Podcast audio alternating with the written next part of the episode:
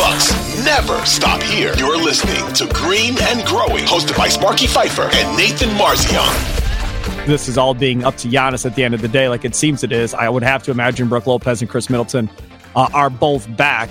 Uh, but from that perspective, I think that would be a luxury that uh, he's looking forward to having, even though they were able to play some pretty solid defense without having a rim protector in Toronto.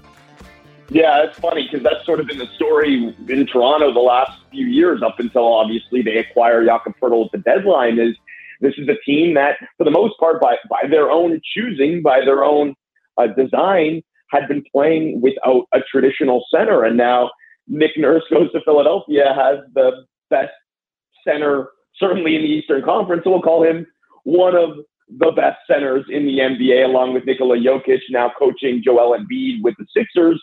And in all likelihood, as you mentioned, Adrian Griffin is going to get a chance to work with Brook Lopez, a pretty good center in his own right.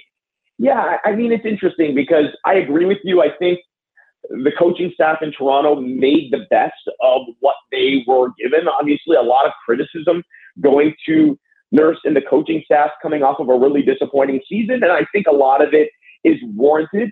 But in a season like the Raptors had, there's a lot of blame to go around, right? Like there's a lot of people that sort of have to, to wear it. And some of that, a lot of that is on the front office and the team and the way that the team was built. I, I mean, I think Nurse and AG and company, they, they took on a team that didn't have, again, the traditional center they didn't have much shooting in the lineup. And they looked at it and said, okay, well, in order to win games, we have to be really good at what we're good at. And that was, again, kind of utilizing this versatility in the lineup, all these long, athletic, six nine guys. And so the thing that they really leaned on as a, as a coaching staff was how do we maximize possessions? And, and for them and for the way that this team was built, it was about creating turnovers and crashing the offensive glass, not turning the ball over themselves. Uh, but I think the test, the, the true measure of a, a coach, specifically a head coach, is how you adapt your system to the players that you have. And Nurse did a pretty good job of that over the years. They didn't do a great job of it last year, and the record is a good reflection of that. But I think this is going to be a good test for both Nurse and Griffin going. And I mean, obviously, both of them inherit really, really good teams.